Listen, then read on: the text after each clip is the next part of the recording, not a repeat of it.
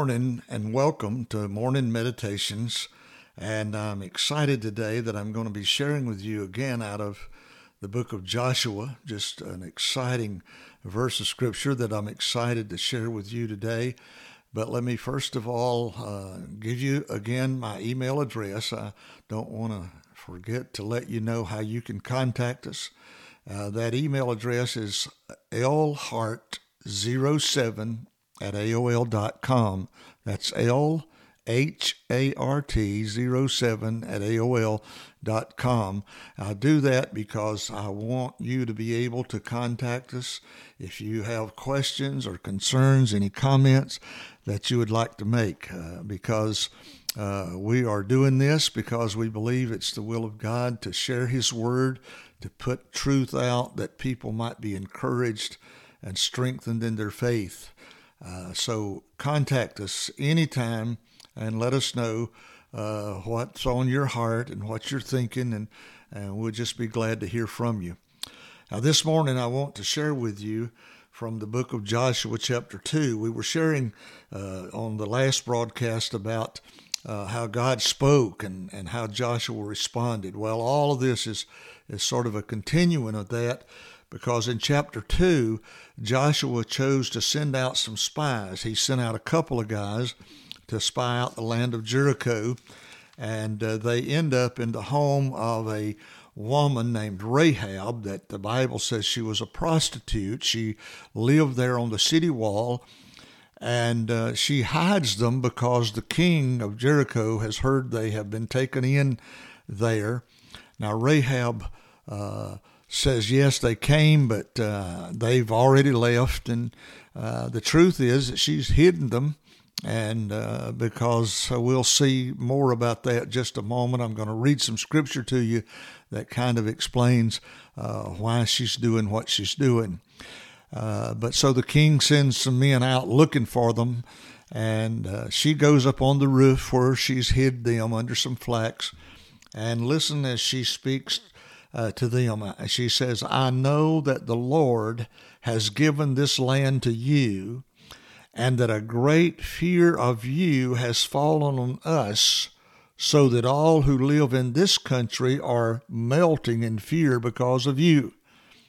We've heard how the Lord dried up the water of the Red Sea for you when you came out of Egypt, and what you did to Sihon and Og, the two kings of the Amorites east of the Jordan, whom you completely destroyed.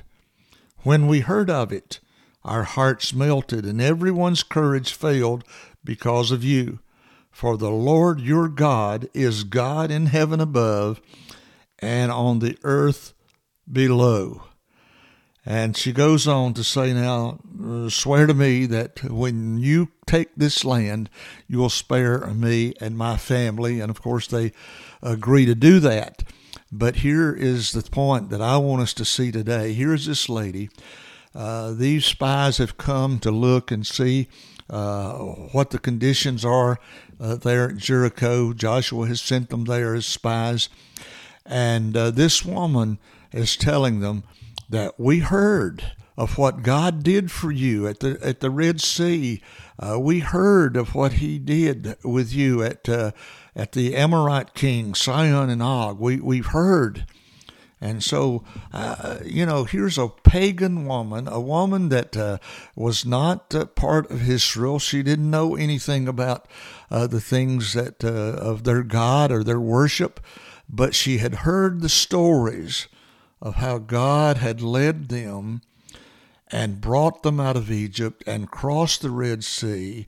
She heard that and she knew that uh, if the Red Sea could be opened up and people could cross over on dry land, and then when the enemy tried to cross, that the waters came back and destroyed them. And then when kings tried to stop them and war against them, that God gave them victory over them. Uh, this woman understood that it takes a great God to do what's happened here.